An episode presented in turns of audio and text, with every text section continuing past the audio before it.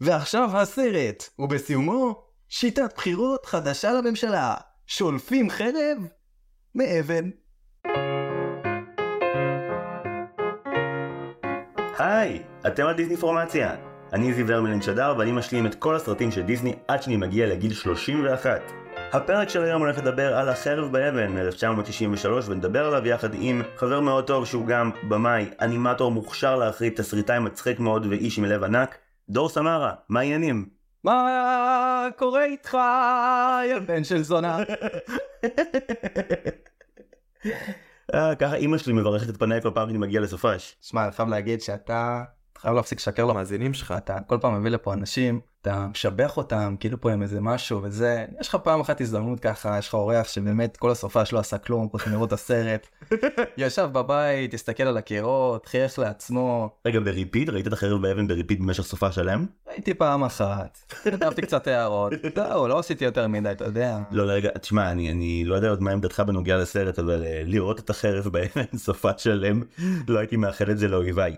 דור, אנחנו עושים עכשיו שאלון מהיר שיבחן את היחס שלך לגבי דיסני, האם אתה מוכן לזה? כן. אוקיי, השאלון המהיר, הנה זה מתחיל, שאלה ראשונה, טופ three שלך של סרטי דיסני. ספר הג'ונגל, לילו וסטיץ' והחרב באבן. מה לעשות, הוא סרט ילדות ואין דיסני בלעדיו מבחינתי. אוקיי, זו תשובה מצוינת. אנחנו נעבור מיד וללא היסוס לשאלה השנייה. שיר של דיסני שלדעתך יותר אנשים צריכים לזמזם במקלחת? טוב, קודם כל אה, השאלה שלך לא נכונה, אתה צריך לשאול אותי על אה, שיר לשטיפת כלים, בהתאם לסרט של היום. כאילו בסוף אתה צריך אה, לצעוק על הכזם כדי שהכלים לא ירביצו לך. סתם, תשמע, אני בגדול על השירים הקצרצרים יותר של דיסני, תמיד יש סרטים שיש להם שירים כזה של שלוש שורות, גם בסרט הזה יש כזה, אבל אני הלכתי על... בוא נדרוש תוספת כסף מהבוס, כן נדרוש תוספת כסף מהבוס. כי לא כל אחד יודע, קהל לשעשע, לכן נדרוש תוספת מהבוס של דמבו. וואו, אני ממש לא זכרתי שזה המילים של השיר מדמבו והייתי מוכן להישבע שהמצאת אותם, כי זה מה שהם שרים? כן, זה שיר של הליצנים. אה, ברור שהדחקתי אותם כי הם חלאות אחד אחד. בסדר, אבל גם אנחנו סוג של חלאות. מסוג שונה, אני רוצה לקוות. אוקיי, מעולה. שאלה שלישית, סרט של דיסני שהוא underrated בעיניך. שים לב לזה. אוקיי. בת הים הקטנה 2. אתה האדם הרביעי שאומר לי זה בשבוע האחרון. אמרו לי שני דברים השבוע, אמרו לי מלא אנשים ים הקטנה 2 הוא המשכון ראוי, ומלא אנשים אמרו לי שאני חייב לראות את סינדרלה 3 כי האחות שם חוזרת בזמן. זה כבר שיחה אחרת. אה, אוקיי, למה, למה בת הים הקטנה 2? הייתי בתור ילד שאוהב לצייר, מצייר כל הזמן את הדמויות. אה, אני חייב גם לציין שלא ידעתי שזה 2. הייתי בטוח שזה הסרט הראשון. היית בטוח שהסיקוול מה-DVD הוא הסרט המקורי של בת הים הקטנה. כן, הייתי ילד בן 6, הייתי רואה את הדיבור בעברית, והכותרת בפתיחה היא באנגלית. עכשיו אתה ילד קטן, אתה סתום, אתה לא יודע אנגלית, וגם השתיים הוא בספרות רומיות. אז כאילו אתה רואה שני קווים, אתה אומר טוב סבבה, כאילו, אתה, לא, אתה, אתה פשוט מתכחש לעובדה שיש שם כותרת ואתה מחכה כבר לשיר המטופש שמגיע אחרי זה. וואו, רגע, ראית את הראשון אחר כך? לא, האמת שלא ראיתי את הראשון, אני רק יודע שיש שם את אחותה, זה קצת מוזכר בסרט השני. אני אחזור ואני אגיד להגנתו של הסרט שהוא באמת סיפור סבבה. אין לי מספיק אצבעות לספור את כמות הסיידקיקים שיש שם, אנימציה ושירים ממש מעולים. מלודי זה הגיבורה הבת של אה, בת הים מתעללת שם בחיות. קושרת שם את הסרטן לשמלה שלה.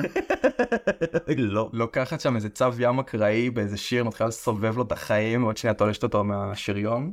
והנבל שם היא פשוט מצוינת זה אחות של אורסולה מורגנה פשוט עושה שם בית ספר לכולם. אנחנו חייבים שתראה את הסרט הראשון כי אני אומנם לא ראיתי אותו אבל אחי כאילו אין סיכוי ש... בוא נסכם שכשאתה עושה את הצפייה גם של הראשון וגם של השני תזמין אותי. אהבתי שאתה מניח שאני אצפה בשני אבל אוקיי אולי אחרי הפיץ' הזה אני באמת אצפה בו אוקיי בסדר גמור שאלה רביעית דמות אחת שהיה מותר לא מוחקים מההיסטוריה של דיסני לצמיתות. וואו אז האמת שזו הייתה שאלה קשה כי אין לי דמות אחת אני באמת חושב שצריך למחוק את כולם כולם פשוט נוראים אבל היה לי באמת קשה לבחור אז הלכתי עשיתי גם פה סוג של top 3. אוקיי בבקשה. אז קודם כל כילד יש בחתולים בצמרת את הקטע שהולכים לעזור שם לחתולים של המדאם והעכבר רוקפור קורא לחתולי הרחוב.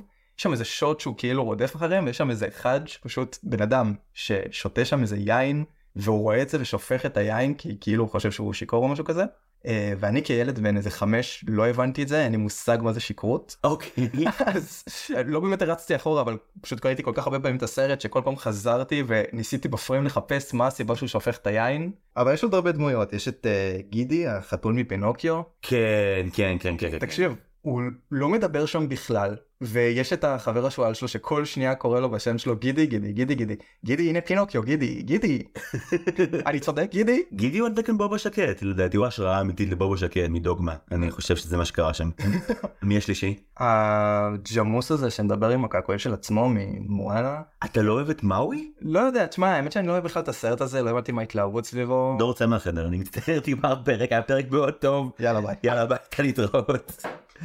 לא, לא הבנתי את הסרט, הם כל הזמן בלב הים עם התרנגול המטופש הזה, וההוא בא, מתחיל לשיר שם שירים, לא הבנתי את הסיפור שלו. טוב חבר'ה לאחר ההקלטה של הפרק הזה אה, דור יושב פה אנחנו נקשור אותו באזיקים והוא יצפה שוב במואנה וישנה דעתו ב-180 ועלות זה בתחום אחרתי זה סתם מהמם.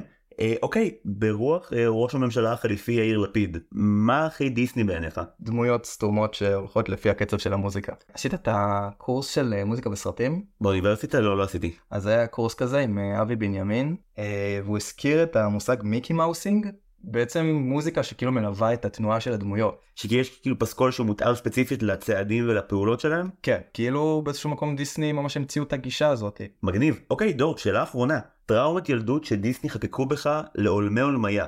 שמע, דיסני, סרטי ילדים, לא ממש יש לי טראומה משם. אני יכול להגיד שהסצנה שדמבו פוגש את אימא שלו בכלוב שם ומנדנדת אותו די עצור, אבל לא ממש עשה לי טראומה, מה שכן, יש סדרה שאולי שווה להזכיר פה בפודקאסט, כן. שנקראת סיפורים קלאסיים מצוירים. סדרת אנימציה יפנית ממה שהבנתי, הגיעה לדיבוב פה בארץ בשנות התשעים. הם עושים משהו די דומה למה שדיסני עושים, כל פרק זה משהו כמו 10 דקות, שהם לוקחים איזושהי מעשייה כזאת ועושים ממנה סרט קצר לילדים. אנימציה קריפית בטירוף, מוזיקה מפחידה. פשוט לא לילדים ואחד הפרקים שם שבאמת עשו לי טראומה זה הפרק של דרקולה שבדומה לסרט של היום שאנחנו מדברים עליו יובל זמיר נותן שם את הפתיחה וזה כאילו הדבר הכי קריפ בעולם כי זה כזה הדרקולה. הערפדים יוצאים ברחובות בלילה מקברותיהם כדי למצוא דם טרי.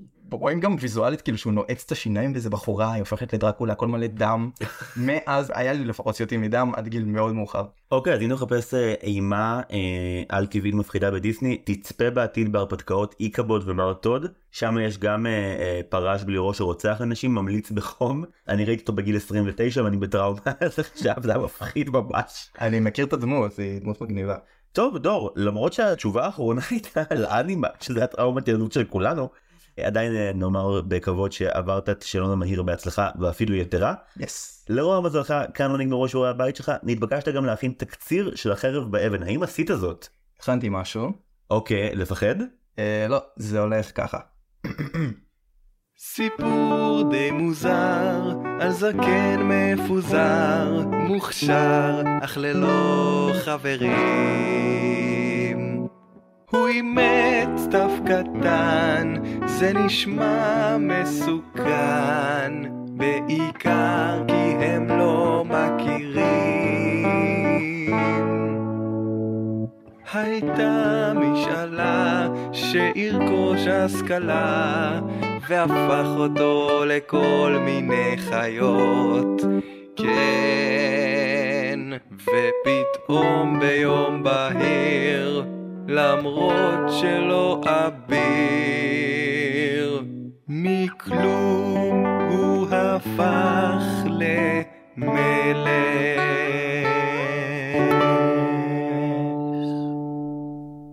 מה אתה דפוק? הרבה שואלים. אוקיי אני מנסה להבין מה עשית כל הסופש. רגע זה side quest אבל אתה מנגן בגיטרה? ממתי אתה מנגן בגיטרה? לא הורדתי פלייבק גנבתי אותו. אבל זה עבד טוב. כן התאמתי אותו קצת לטונים אתה יודע. תראו אותך את שיא הדיסני על ההתחלה. מה הכי דיסני בעיניי אגב אה, לפצוח בשיר באמצע שום מקום ללא כל אזהרה. אוקיי מדהים. היו פערים בצפייה שהייתה לך עכשיו לעומת הצפיות החוזרות שלך בסרט הזה בתור ילד? כן האמת שבאמת זכרתי די הרבה זכרתי את רוב הדמויות פרט לדמות אחת שזאת מדעמים. שמע איך הצלחתי לשכוח את מדע מים.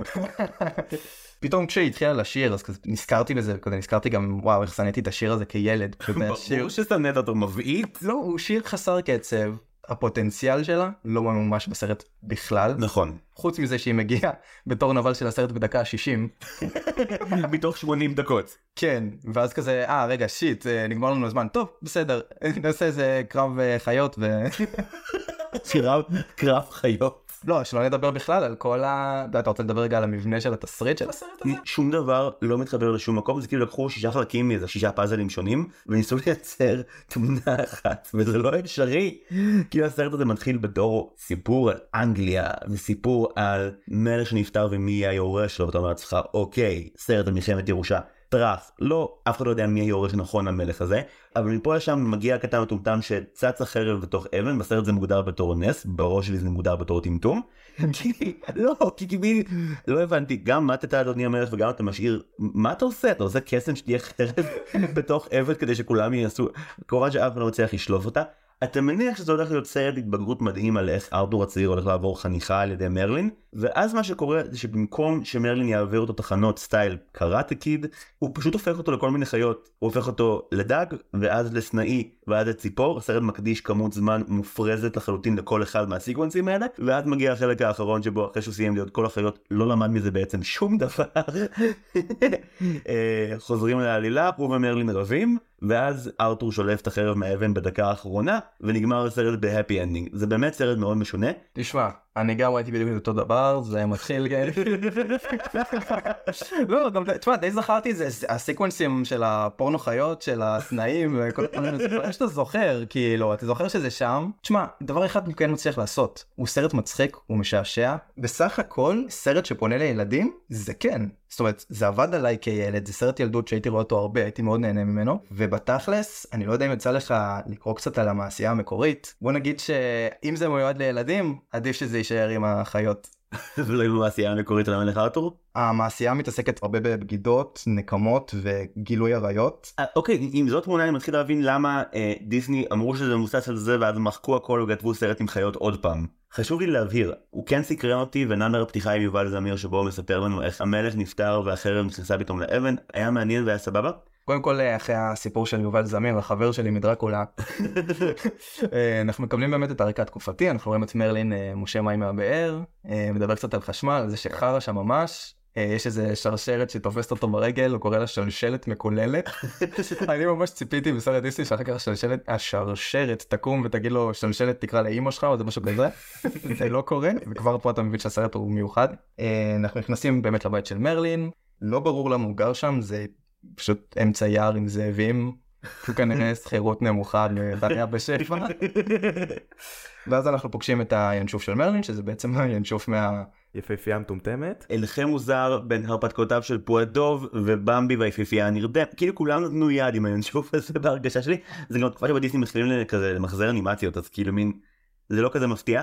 אה, בוא נדבר שנייה על מדבבים בארץ. קודם כל מדבב את מרלין אלברט כהן אני אעשה את הקול שלו גם מתוך שנה הוא עשה את מר סמי ופיטר פן ואני מעריץ שלו כבר משם הוא עושה פה גם עבודה מעולה אני יכול לקחת סוגריים ולהשוויץ שהוא שיחק בסרט האחרון שביימתי בוודאי, תם הטקס. אל- אלברט כהן הוא באמת הוא גם איש נפלא אה, ואתה רוצה להגיד מי מדבב לצידו של אלברט כהן את הינשוף ארכימדס כמובן אוהד שחר שהוא גם אה, מדבב אגדי. הוא דיבב את יאגו וזה מאוד בולט כי ארכימדס הוא פשוט יאגו בדיבוב שלו זו אותה הדמות עכשיו אוהד שחר מדבב אדיר אבל באמת כאילו אתה קצת מרגיש שאתה רואה סרט שבו מרס מי ויאגו לקחו צריף ביער ומחפשים לעצמם שינוי קריירה לשניהם. כל החלק הזה נגיד הרגשתי שאם הייתי ילד והייתי צופה בזה פעם ראשונה אז יש שם המון בדיחות שמעולות לילדים. פה כבר מגיע אבל החור הילדי המהותי הראשון של הסרט. מרלין הוא טיים טראבלר. האיש נוסע בזמן. הוא יודע מי אמור להגיע, הוא יודע שארתור אמור להגיע, הוא גם כנראה יודע שארתור הולך להיות המלך. יש 20 סתירות, אני לא מבין, אתה יודע מה העתיד, אתה לא יודע מה העתיד אתה עושה עליו, ראית אותו, אתה רואה אותו במו עיניך כמו כזה ברנדון סטאר ממשחקי הכסף, אתה אשכרה נסעת, מה קורה מרלין? אני לא מבין את זה. כן, אין ספק שהוא דמות לא פתורה. צריך להגיד שגם הסצנה הבאה שמגיעה ביער, אנחנו נכנסים אליה דרך החיזיון של מרלין, אנחנו רואים שם את קיי וארתור, ואנחנו בעצם לא יוצאים מהחיזיון הזה לעולם. אנחנו כלואים בחיזיון הזה. לא ברור אם בכל הסרט הזה באמת זה משהו שקורה. או שכל זה אופציה אחת לעתיד שמרלין רואה בדמיונו ובסוף איזה מוטי אחד הוא בכלל המלך וכאילו סיפור נגמר אחרת. אז כן, אה, מרלין בתוך הצריף הזה, שם הוא מתכוון להכשיר את המלך המיועד והוא רואה בדמיונו אה, בחור גדול ומכוער שהוא מיד אומר לארכימדס זהו אינו המלך המיועד. ואז מאחוריו מגיע איזשהו צפלון קטן והוא אומר כן זה עליו אנחנו סומכים. מה קראת עכשיו לקיי מכוער עד פה? קיי מכוער חוש שרמוטה אני עומד מאחורי המסר הזה. אתה צודק. לא, הם מגיעים ביעד, הם רואים שם את אה, אימא של במבי כמובן. הפעם, הפעם אבל זה בגרסה שלא הורגים אותה, הוא מפספס את ה...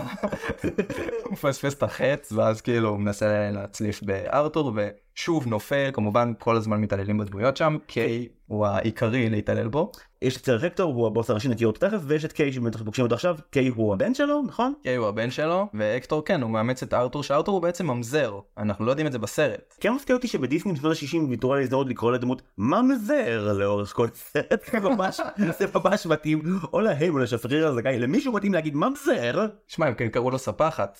זה מה זה כל כך מצחיק, אוקיי במקור הם קוראים לו וורטס, עוד איכשהו בסדר בתור עלבון, אבל זה שבעברית קוראים לו ספחת וגם זה אף פעם לא מתאים לתנועות השפתיים שלהם, המילה הזאת. אני כזה, מה זה ספחת? מסתכל כזה, מחלת עור, אוקיי. אמא שלי קראה לי ספחת רוב הילדות, אני מכיר את המונח הזה מקרוב. וואו, אז אמא שלך היא בעצם דיסני, אבל להתעלל בך. אם לאמא שלי היה את הכסף של דיסני אחי היינו מקליטים ציוד אחר עכשיו.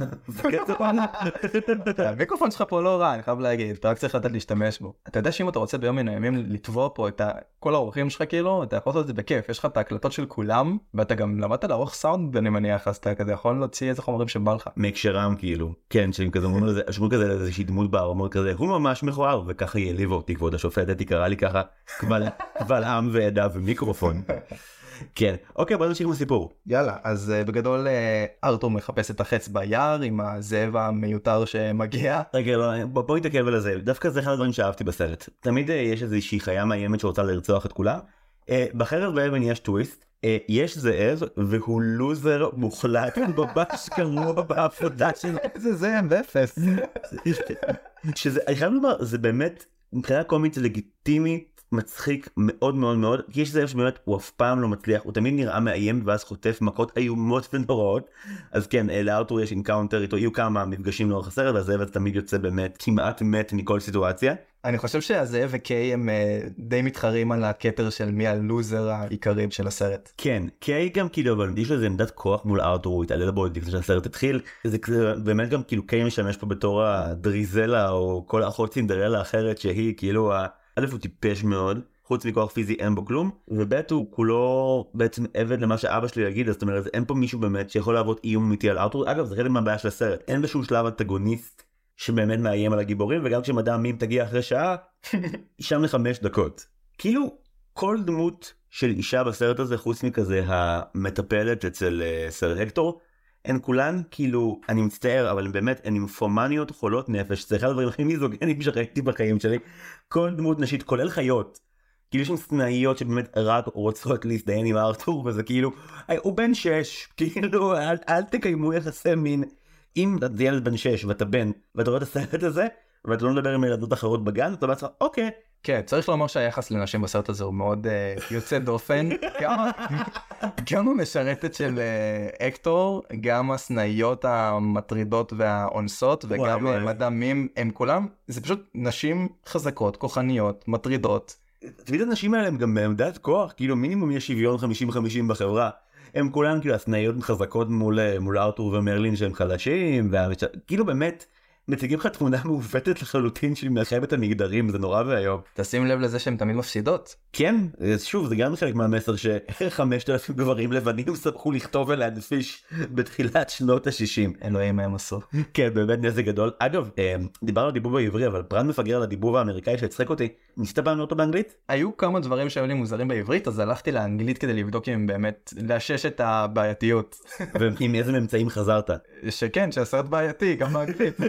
לא קיבלתי איזה חידוש. הבחנת שכחלק מהתהליך של אה, ארתור שעובר הוא הרי אה, הוא בן 12 הוא בר מצווה עוד שנייה הבחנת שהקול שלו מתחלף כל שתי שורות לא, יש לו מדבבים שונים. יש לו שלושה מדבבים המפגרים האלה בליהוג לא הצליחו להחליט מי מהילדים הכי מוצא חן ביניהם אז הם לקחו מישהו אחד לשורות של הארתור הכועס מישהו אחר לשורות של הארתור הנרגש ומישהו שלישי לארתור העצוב. וואו, מעניין אם גם חילקו את המשכורות ביניהם. שמע, בדיבור העברי הם עשו עבודה די טובה, אני חייב להגיד. כמעט כל הסרטים אה, עד שנות 90 דובבו בחתיכה אחת במשך כמה שנים. בעצם שפר זכאי עשתה כאילו בינץ' מטורף של כל הסרטים עם כמה עשור מדבבים מדהימים והיא כבר בשלב הזה היא כבר כך יודעת הסרט הזה דובר הרי ב-97 היא כבר אחרי שנים של כאילו מלך האריות ואלאדין היא יודעת בדיוק את מי היא רוצה לאיזה תפקיד היא עושה עבודה מדהימה בדיבור העברי באמת כפרה עליה. אין לי תלונות היא שתיבדל לחיים ארוכים. באמת עכשיו אנחנו מגיעים למפגש של ארתור עם הזה, ואז ממשיכים להרפתקאות של מרלין. אפשר לומר שזה לוקח נצח כל החלק הזה? וואו, האמת שזה ממש נמשך. האופן שבו ארתור מגיע לבית דרך הגג, ומרלין מקבל אותו, וכאילו הכל סבבה, הוא פשוט נוחת שם, וכאילו, היי, אדוני, אה, אפשר את החץ שלי בבקשה? לא, אה, אה, זה לא קורה. זהו, החץ לא, הוא כבר לא רלוונטי. ארתור פוגש את מרלין, הוא גם פוגש את ארכימדס, ארכימדס לא בקטע של ארתור בכלל. לא, חמאס לא בקטע של ארתור. באופן כללי, תשמע, אני חייב להגיד שאני גם די מזדהה איתו, הוא כזה אוהב לישון, לא באמת אכפת לו מאף אחד. כן, גם אתה מביא לי ילד קטן ובאמת טיפש מארץ הטיפשים, שצריכים לדאוג לו כולנו, מה, מה הקטע? אה, אתה רוצה שנדבר רגע על הסוכר? אה, מישהו צריך בבקשה. מרלין מארח את ארתור, אה, הוא מציע לו תה, הוא מזמין לו סוכר, ואז פשוט יש קנקן של סוכר שקם לתחייה, ואז יש את הבדיחה המוזרה של המתי, כילד הייתי בטוח שזה פשוט פשלה בדיבוב.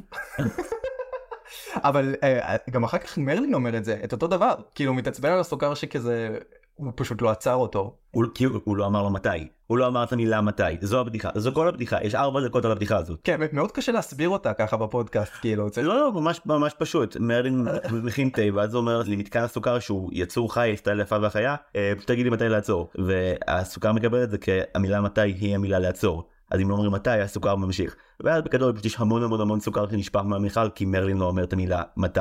זה שוב כעשירית מהסרט בערך לוקח הגג הזה. הוא מאוד מזכיר את הילד המאנק שחייב לתת את הכאפה האחרונה בהפסקה בבית ספר. כן, לגמרי.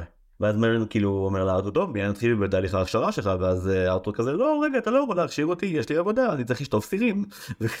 כן, הוא פשוט, אה, הוא נתפס על ארתור, הוא רוצה ללכת איתו. עכשיו, תחשוב כאילו גם, ארתור כאילו, האמת הוא די זורם עם זה, הוא כזה, אה כן, אה, מחכים לי במטבח, לא, אבל בסדר, אל תדאג. ארתור מנהל לו"ז גרוע כמוני אני גם אני כאילו קובע אלף דברים ואז כזה אה מעניין אני צריך להגיד לחצי מהחברים שלי שאני צריך לבטל להם עוד פעם והם שופטים אותי מעניין למה. ארתור פשוט כאילו מניח שהוא יכול לג'נגל בין להיות אה, שוטר סירים ועושה כלים בשאיפה הוא עושה כלים במשרה מלאה לבין אה, להפוך לחיות עם מרלין על ימין ועל שמאל והוא מניח שהוא יספיק את שני הדברים בלי בעיה. גם בשלב הזה, אתה עוד לא יודע מי מאמץ את ארתור, זאת אומרת, יש לו הורים, יש את אקטור, אתה, אתה לא באמת יודע, וכאילו, אתה מדמיין בשלב הזה, כאילו, את ארתור הולך כזה להורים, היי, אה, אמא, אבא, אה, זה מרלין, אה, הוא הכרנו אה, ביער, אה, תעיף אותו, האיש הזה. הכרתי אותו ביער הוא אמר לי שאני רוצה להיכנס לשתות משהו מה הוא שם לך בתה? מה הוא שם לך בתה? אז בקטע המטורף הזה מה הוא שם לך בתה? לא, הוא לא שם לי כלום, זה הסוכר שם לי. וואי וואי זה יכול להיות אה, סרט שאני יותר רוצה לראות. במקורת של דיסני הייתה סצנת פתיחה חלופית וארתור היה הבן של המלך שמת. הוא הופרד בלידתו מהמלך. כאילו יש סיבה שהוא היורש. אה, אוקיי. נכון שזה נשמע הגיוני יותר? כאילו זה גם מאוד דיסני כזה אוקיי נולדת למלוכה אבל אז אה, סילקו אותך מהבית שלך עכשיו צריך את המסע חזרה עד שיכירו בך שוב בתור היורש שהוא אתה. החרב באבן זה כאילו רק יורשו האמיתי של המלך יוכל לשלוף אותה. כן ארתור יוצא חלציו של המלך ברור שהוא שולף אותה. אבל כיוון שהסצנה הזאת ירדה בעריכה עכשיו הוא סתם ילד ששולף משום החרב שאחרים לא הצליחו לשלוף מתוך אבן על אף שאין לו שום כישורים לעשות את זה. הוא סתם ילד נקודה. תשמע, אני לא מזלזל בטיפשות שלו, כי...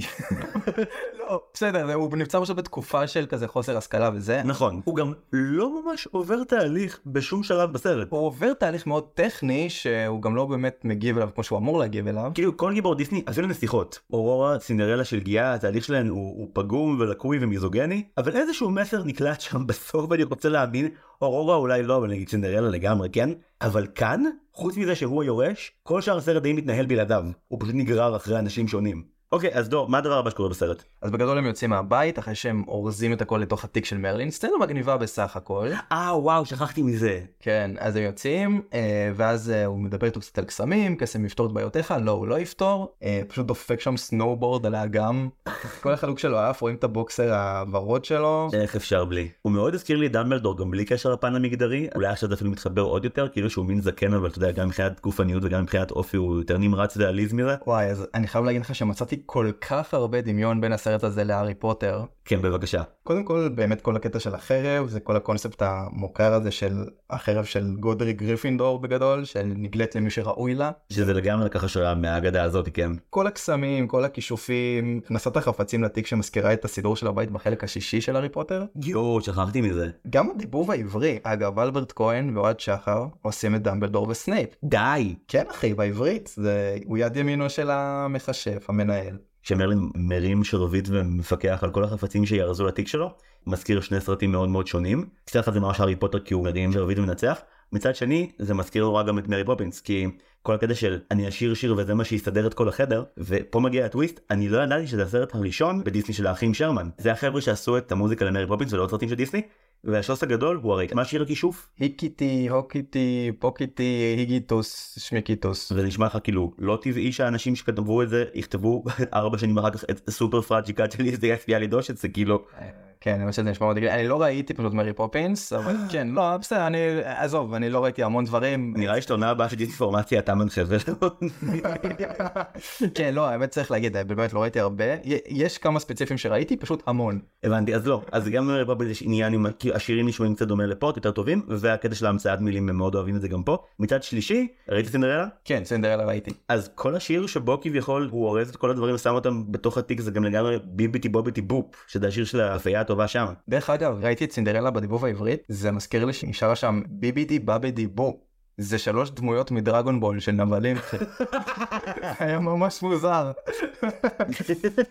טוב אם נחזור רגע להארי פוטר אז כמובן שארתור הוא על התקן של הארי שמה יתום הנבחר לובש אדום גריפינדור נקודות חובה. נקודות. אה כן כל הזמן כזה חמש נקודות מגריפינדור כן, ארתור, זה זהו. קורה מלא בסרט הזה. כן חמש נקודות על הסיפור הטיפשי וחמש נקודות על האיחור. כן סר הקטור מחלק לארתור אגב בשום שלב לא מראים לנו מה נקודות כמו בהארי פוטר שבו זה נספר כן. אף אחד לא רושם את כמה נקודות שליליות יש לארתור היה יכול להיות ממש מצחיק אם היה שם שעון חול כזה ש... סופר כן כן. בסוף השנה מודיעים מי ניצח אה, ארתור או קיי וזה תמיד קיי. אגב למי, למי, למי שמאזין אה, דור לא סתם מזכיר את הארי פוטר דרגון בול זי דור הוא היוצר של כל סרטי הארי פוטר הפרודיה ביוטיוב אני מאוד ממליץ במיוחד על 7א אה, ו6 בהם אני מדבר אה, דמויות אורחות וגם של עמוד הפייסבוק המאוד מצליח תציג אותו אתה קוראים לזה דרגון בול לראשות הממשלה. יפה יפה ככה מוכרים ככה ככה מצליחים בוא נחזור שנייה לסיפור אז אמרנו שארתור ומרלין בורחים להסתרים על זה ועכשיו הם ביער נכון כן אז מרלין מפגין שם יכולות כושר גופניות. אה, אגב בשרק השלישי הם גם קצת רוקדים על זה הם עושים שם את מרלין סוג של היפי כזה שגר ביער מנגן על כל מיני דברים. יש שם סצנה שהוא מנסה לעקוץ נשיקה מארתור. וואו כן. אגב גם שם הם משנים לארתור את השם קוראים לו ארטי. למה כל הזמן משנים לו את השם? די תקראו לו בשם שלו תקראו בשמו של הילד. כן. אוקיי בוא השלב הבא בסרט. אז בגדול הם מגיעים לטירה, מי שמקבל אותם זה הכלבים. אה, בקיצור, אה, מרלין מגיע לשם, הוא ממש כופה את עצמו. זה מה שקורה שם בגדול.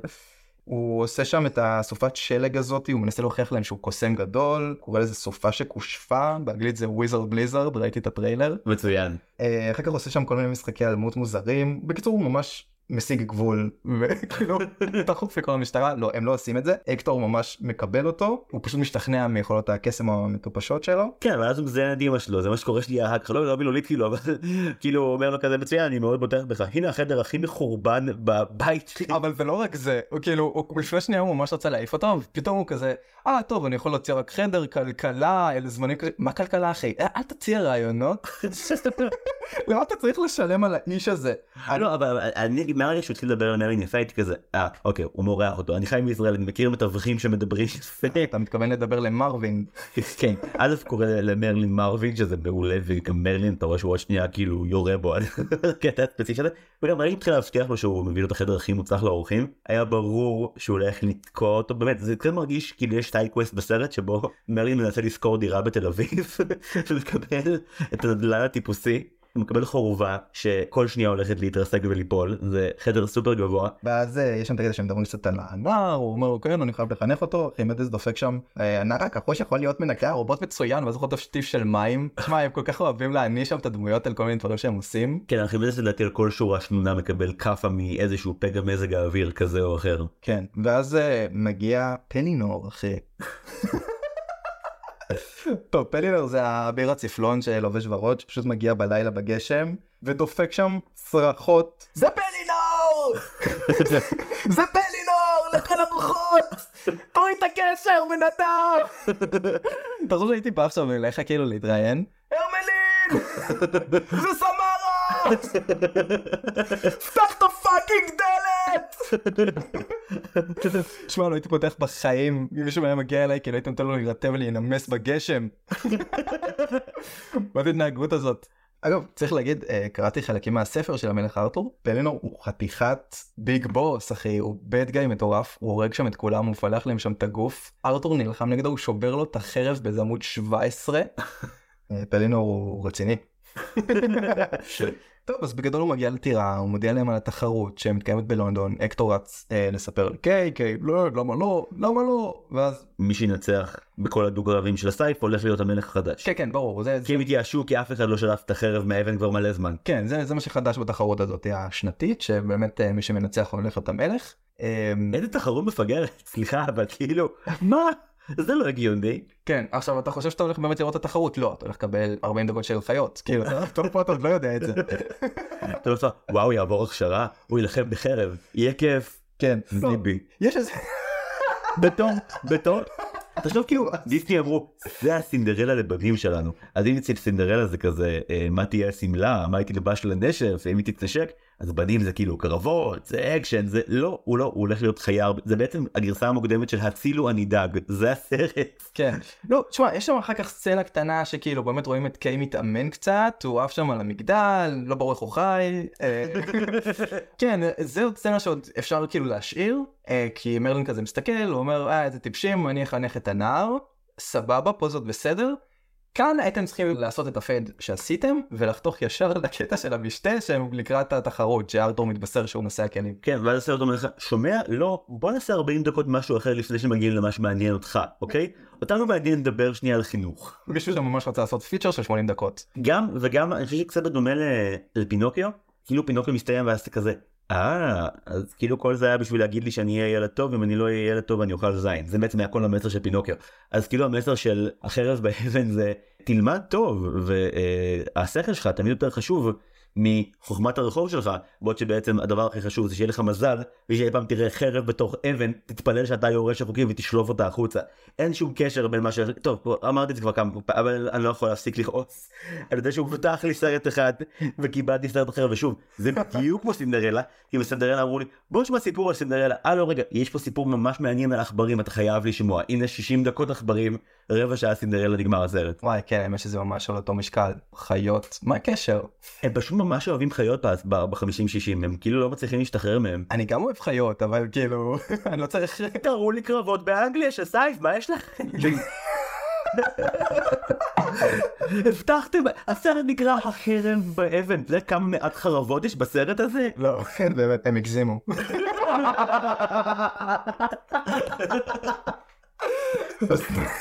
הסנאית הזאת גם. יוצאת שם, מה אומרת אחי?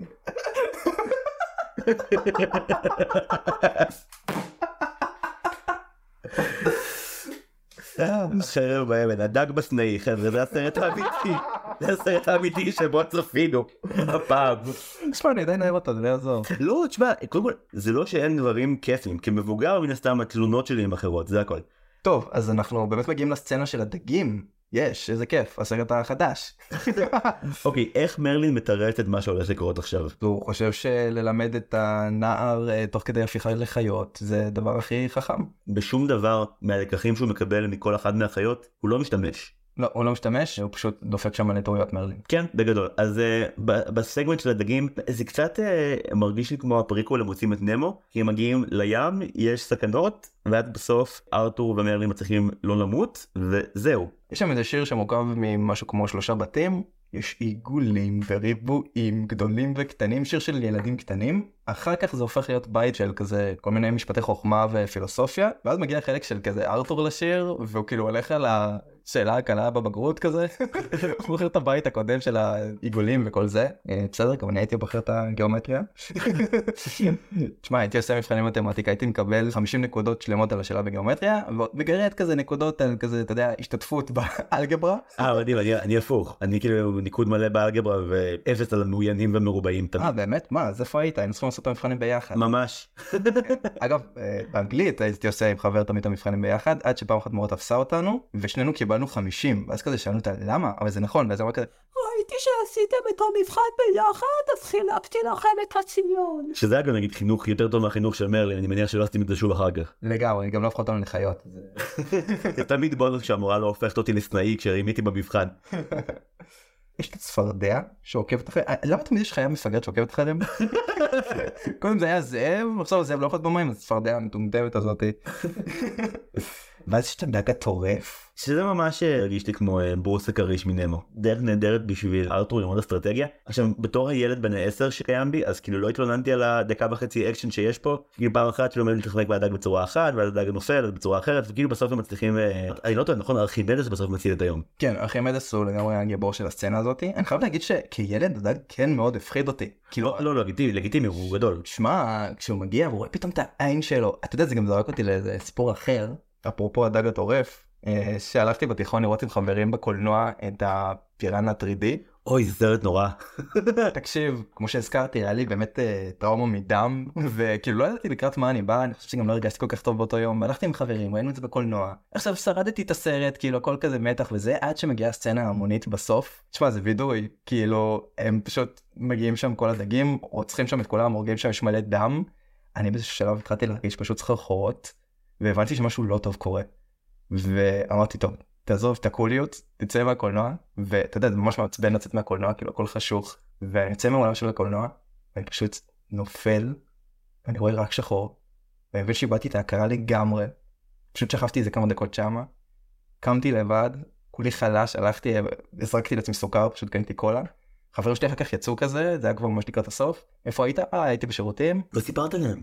לא, לא סיפרתי להם, אה, יכול להיות שהם עכשיו שומעים את הפודקאסט אז שומעים את זה פעם ראשונה ובטח צריך... חבר שלכם עבר התקף חרדה חארות איך חיפשתם אותו. אה, אגב, אה, צריך לציין, אחר כך חזרתי לראות הסרט הזה עוד כמה פעמים, היה ממש אחלה. אני לא אני זוכר שהסרט שעשינו ביחד ההוא שעמד על הראש הוא קרא בפסטיבל סרטי ילדים בסינמטק בהחלט. אז לפניו הוא קרא סרט קצר שעשו בספיר שהוא היה עשוי מעולה. הוא נקרא גבות. עכשיו זה כאילו אתה יודע, הוא מאוד קומי והוא מאוד חזק אבל אני אף פעם לא ראיתי את ה image של איך מסירים שיער בשערה מגוף. משהו בלראות שיער מוסר מעור כל כך הפחיד אותי כן. שקרה לי מה שקרה לך. לא התעלפתי איבדתי הכרה לגמרי אבל כאילו הייתי על הסף ואז פשוט אה, יצאתי החוצה דידיתי במדרגות של סינמטק שטפתי פנים כמו מטורף גם חזרתי אחורה כזה דרך הדלת שהשארתי כזה טיפה פתוח כזה נכנסתי פנימה עמדתי בחושך חיכיתי שהסרט ייגמר כי הבנתי שמשהו שם תרגר אותי וחזרתי לראות את הסרט שלנו כזה חלש ועייף ואתה לא באת להקרנה הזאת אדוני אני לא זוכר אפילו למה. אז זה- כנראה אבל קרמה על ההתקף חרדה שלך עם פיראנה. אה, טוב אז אה, מהתקף חרדה שלך חזרה לדגים אה, אז כן הדגים זה גם פה זה מפחיד ברמה שילד בן 6 יפחד.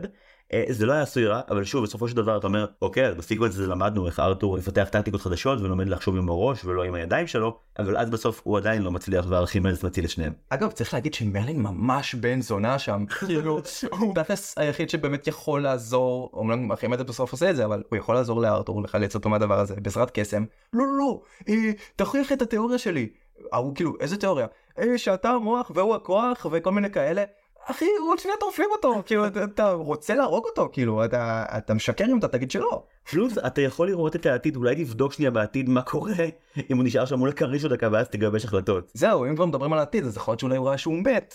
אז הוא אומר, "כן, טוב, סבבה, מה יעשו לי מת? אבל לא, אחר כך הוא יוצא מהמים, הוא כבר יוצא כבן אדם פתאום.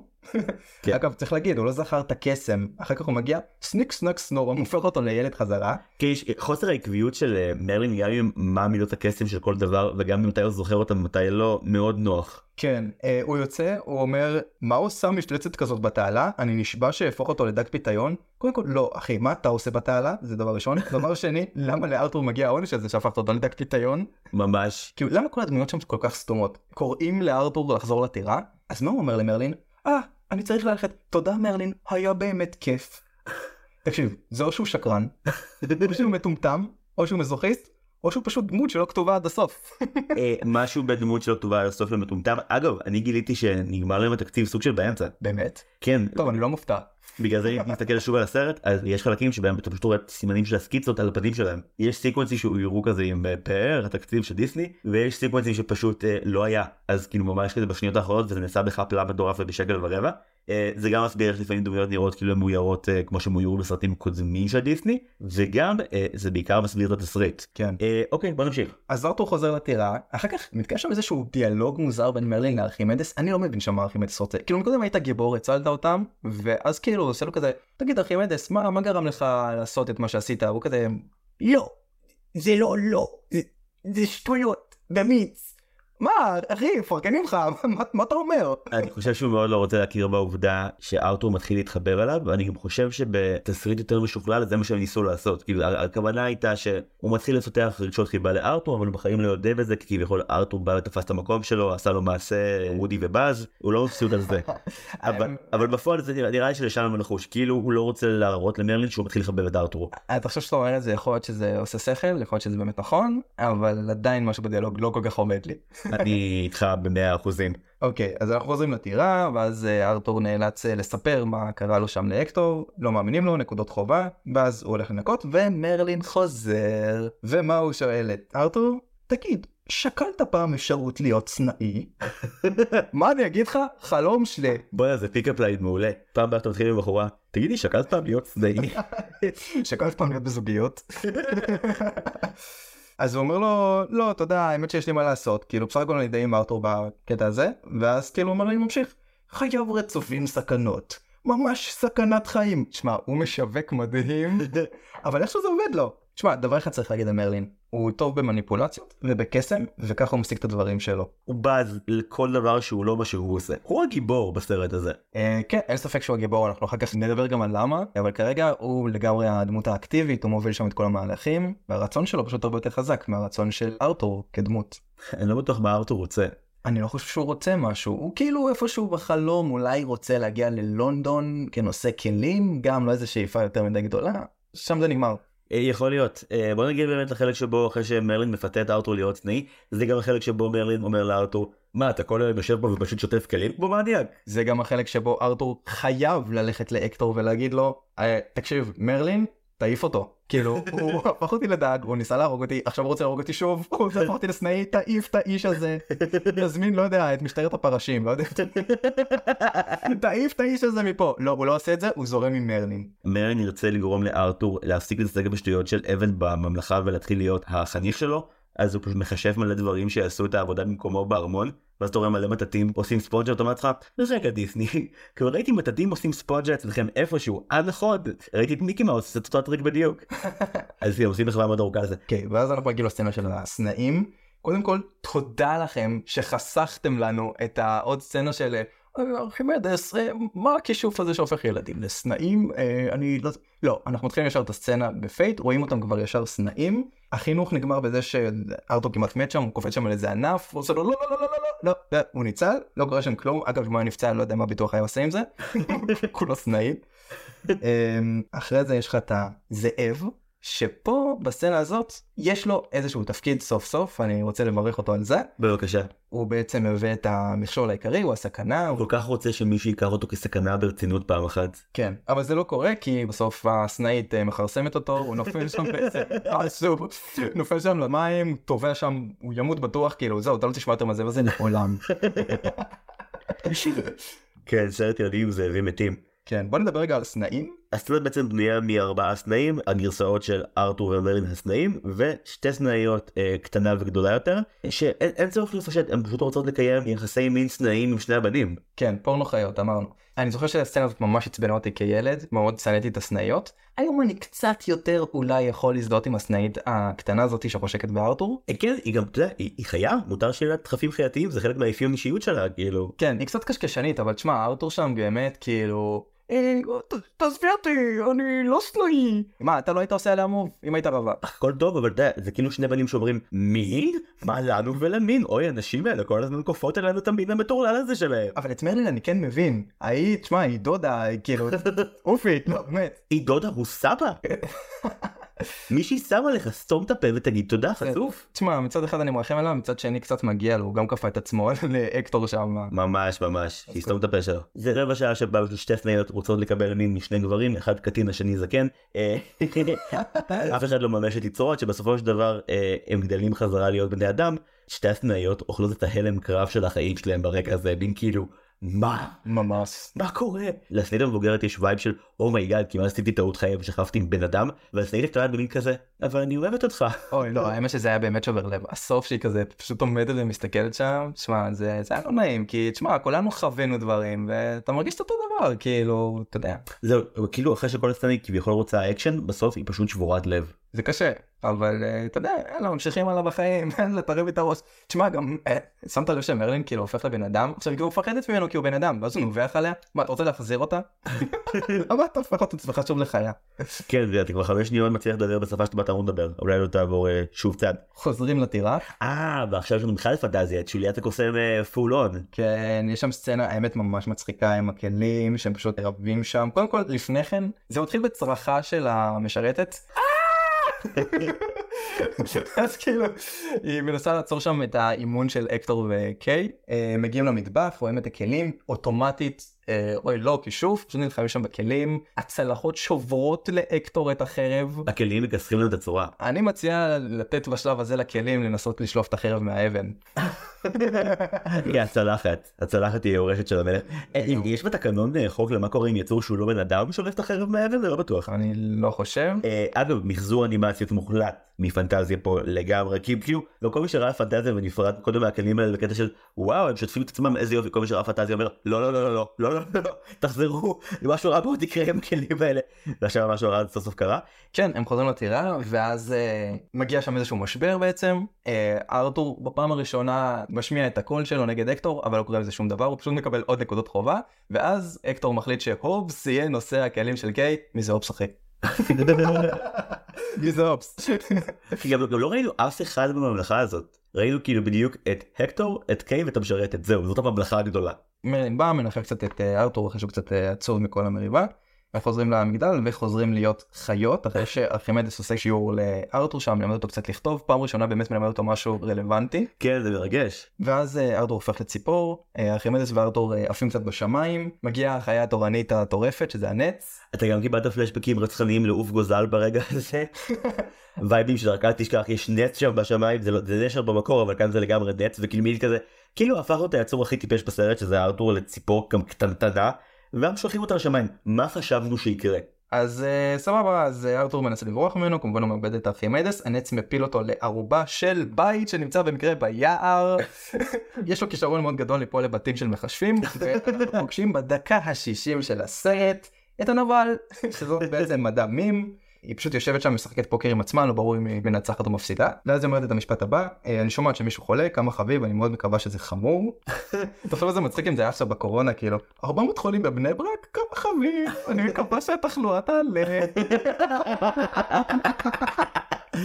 היא כאילו משהו בין מליפיסטל מהיפיפייה הנרדמת לכובען המטורף מאליסה? היא לא בדיוק רעה ולא בדיוק משוגעת מזגזגת ביניהם. כן אתה גם כל הזמן שואל את עצמך כאילו מה היא נבל? אתה, אתה גם לא באמת לא מאמין לזה שהיא נבל. עכשיו היא מגיעה שם אחלה מודעות עצמית היא אומרת אתה יודע שאני יכולה לכער את עצמי עוד יותר היא הופכת את הבנים שלה לחזיר אה, ובאיזשהו שלב היא הופכת את עצמה ל Madame MILF יופי דור. היא מתחילה לעשות שם ריקוד ממש מביך היא שרה להיות יכולה מקסימה ועניבה עם כל פעמון ותסרוקת יפה לא יודע מה היא יכולה לעשות עכשיו שלא יכולה לעשות מקודם היא באה היא מלטפת קצת את ארתור הציפור הוא דופק שם חיוך של איזה player חרמן מקודם הייתה סנאית ממש חמודה שרצתה אותך לך אליה. הוא כנראה אוהב אותנו רק כאילו שבורות ורעות. קיצור זהו בגדול אה, אחר כך אה, מגיע החלק הרלוונטי שהיא אומרת כאילו אה אתה מכיר את מרלין מרלין הוא בן אדם טוב כן הוא רואה בי משהו טוב תשקר לה אחי לא הבנת את הקטע שלה כאילו תגיד לו לא. בשלב הזה אתה מצפה מארתור למשהו בסרט אבל כבר שעה.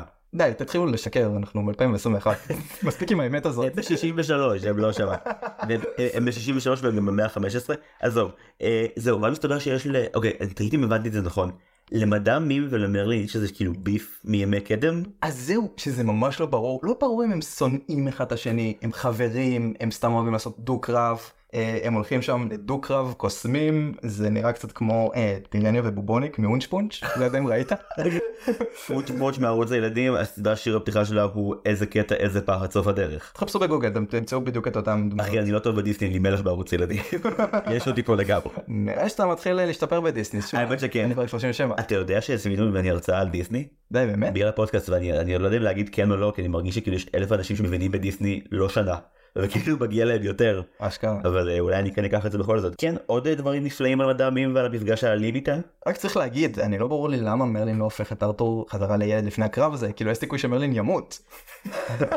אגב אני, אני מופתע עליך שאם באמת אה, אני אגיד למי שמקשיב דור הוא מהחברים שלי שהכי אינטו הארי פוטר ודווקא הקטע הזה הוא הקטע הכי הארי פוטרי בסרט זה הארי פוטר מסדר עוף החול הקרב של דמבלדור ושל וולדמורט אה מעניין. זה בדיוק מה שהם עושים הם כן. פשוט עושים, הם עושים קרב מטמורפוזות במשך כמה דקות שני הבוסים הגדולים, כן. שכל, שכאילו כל אחד מניף שרביט והופך את השני למשהו אחר כן, אז זה- כאן הם עושים את זה פשוט לעצמם האמת שזה קרב מגניב. ממש מגניב כן, רק הוא לא קשור לסרט.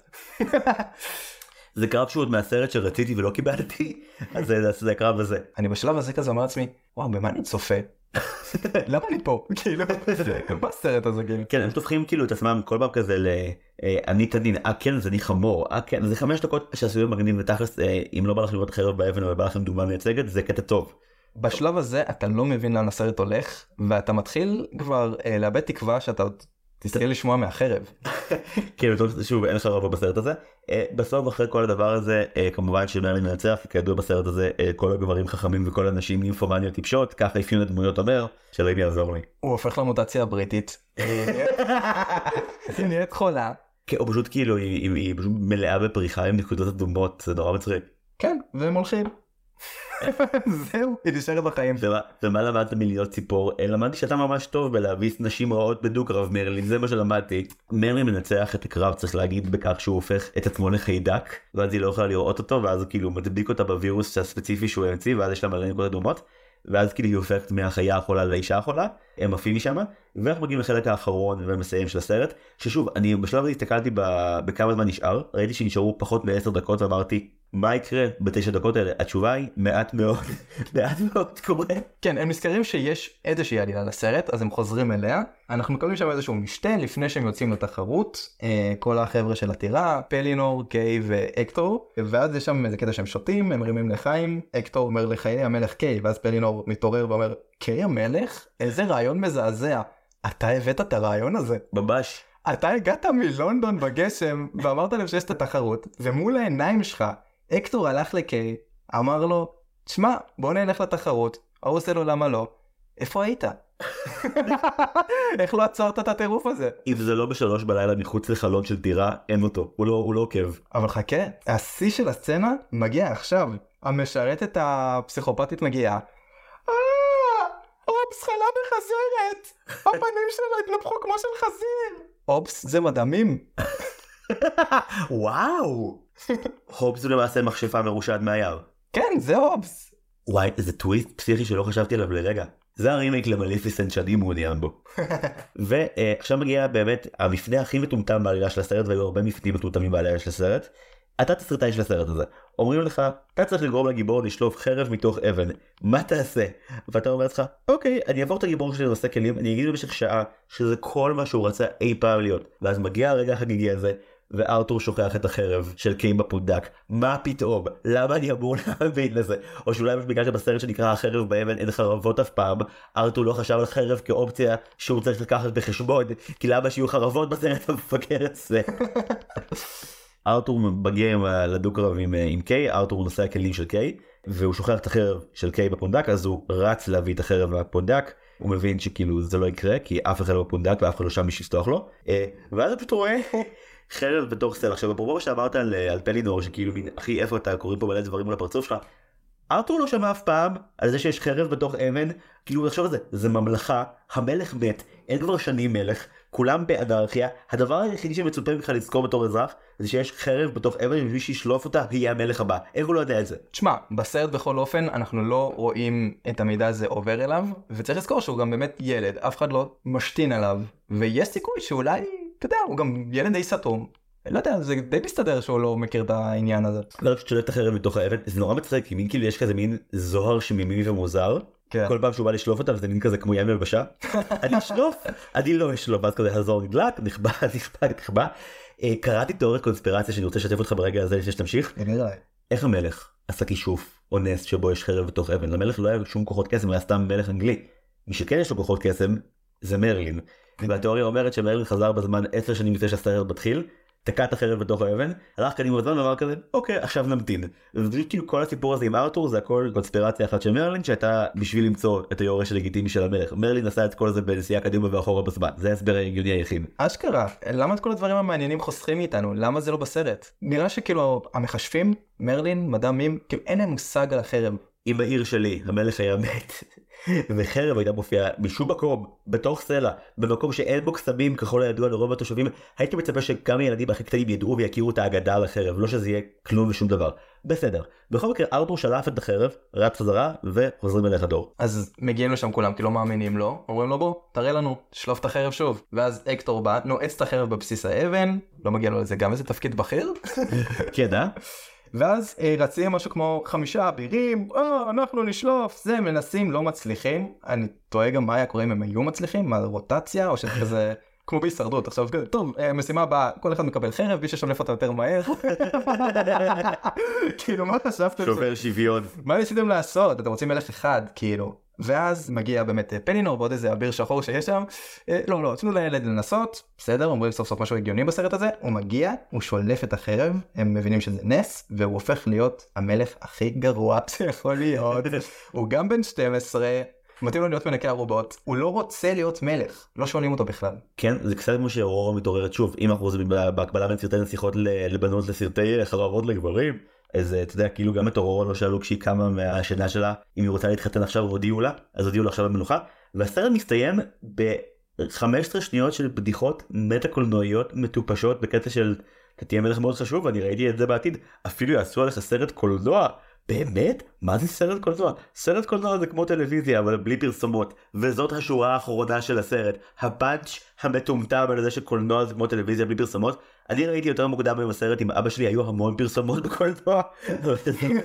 לגמרי זה כאילו דברים קצת השתנו אני לא בטוח שאתם מבזבזים לנו את הזמן בטלוויזיה או בקולנוע כאילו החרב באבן מסתיים עם בדיחת מת על כך שאנחנו מודעים שזה סרט זה רק מראה לך כמה שכונה כל הסרט הזה היה. כן זה גם קורה בארמון אה, זה קורה אחרי שמרלין חוזר מברמודה. כן, מרי עושה רישי לארתור באמצע ונוסע לברמודה. זה בעצם הרגע המשבר שבו הוא נוסע הוא חוזר אגב שוב אין לו מושג על החרב גם כשהוא חוזר זאת אומרת הוא, הוא מקבל את ארתור כמלך אה, אבל כן צריך להגיד שהוא עובר שינוי כי כשהוא חוזר הוא אומר חזרתי מברמודה ומהמאה ה-20 ואם תשאל אותי אני מוותר על זה בלבול מוח מודרני גדול. זאת אומרת הוא מוותר על כל הרעיון הזה של אתה יודע להביא את העתיד ולהביא את הטכנולוגיה והוא אומר בוא נחיה את ההווה וזה יפה כי הוא עושה פה תהליך של דמות שיהיה גם מעניין אפילו לראות אולי סרט על מרלין בברמודה. האמת שזה באמת אה, זה הזכיר לי שני דברים החלק של מרלין בברמודה זה הזכיר לי גם את אה, גם באלאדין הראשון וגם בשובו של ג'פר כל ההפוגה שבה ג'יני נוסע לגלות וחוזר ולומד שם דברים אז לגמרי וגם שוב אני רק אתה חובב הארי פוטר אז אני יכול לצחוק איתך על זה ביחד מרלין אובססיבי כל הזמן באמת להמצאות עתידניות כל הזמן מנסה לשחזר מודלים שכזה קטר רכבת ודברים באמת שהם מהעתיד. הוא באמת ארתור ויזלי בקטעים האלה הוא נורא מתלהב ארתור מתלהב ממוגלגים אז הוא מתלהב ממכשירים אה, מהעתיד וזה לגמרי יורד לו פה. והוא יחנוך את אה, ארתור אתה שואל את עצמך גם כאילו בתור מה הוא יחנוך אותו. כאילו אין לו שום הכשרה לחנוך מלך חוץ מלהפוך אותו לכל מיני סוגים של חיות ואז לשכוח את הלחש בזמן המתאים. והסרט מסתיים ומשאיר אתכם המון שאלות. מה שמוביל אותנו בעצם למסקנות שלך. איזה מסקנות אה, נשארו איתך אחרי הצפייה הנוכחית בחרב באבן. אני באמת לא ידעתי מה אני חושב כל כך. כי תשמע המסר פה הוא מאוד בעייתי. כאילו ארתור לא שולף את החרב במוח וגם לא בכוח זאת אומרת אין שום חשיבות להשכלה שמרלין מלמד אותו כמו שכבר אמרנו אה, היה פה בעצם סוג של סתם פוקס אני יכול להגיד שאולי לא יודע עדיף טיפת מזל מהר של שכל כאילו כן תשמע מה שמנסים כאילו אתה יודע להעביר פה בסיפור כל ההשכלה של מרלין וזה.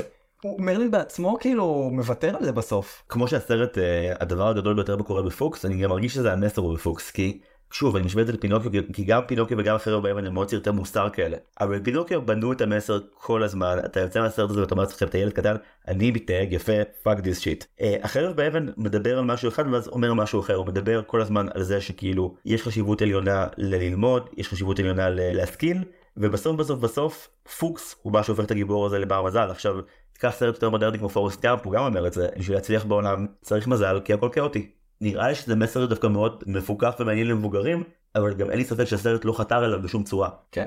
הסרט לא מסביר את הקטע הזה שכאילו אתה שולף את החרב רק אם אתה לא רוצה אותה בשביל עצמך.